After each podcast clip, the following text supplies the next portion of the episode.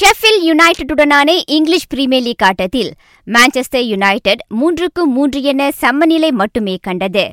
தொடக்கத்தில் சுழியத்திற்கு இரண்டு என பின்தங்கியிருந்த யுனைடெட்டுக்கு பிற்பாதியில் பிராண்டன் வில்லியம்ஸும் மேசன் கிரீன்வுட்டும் இரு கோல்களை அடித்த வேளை மார்க்கஸ் ராஷ்வர்ட் மூன்றாவது கோலை புகுத்தி யுனைடெட் ரசிகர்களை மகிழ்ச்சியில் ஆழ்த்தினார்.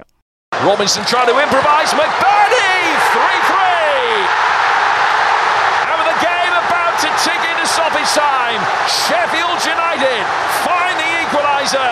It's all square again.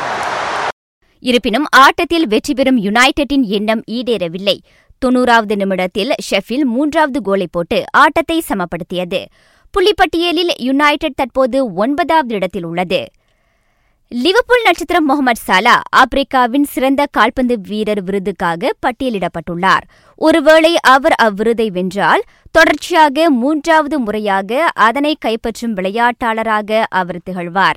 அப்பட்டியலில் சாலாவின் சகா சடியோமானே ஆர்ஸ்னலின் பியர் அமெரிக் ஒபமாயாங் மேன் சிட்டியின் ரியாட் மாரிஸ் ஆகியோரும் இருக்கின்றனர்.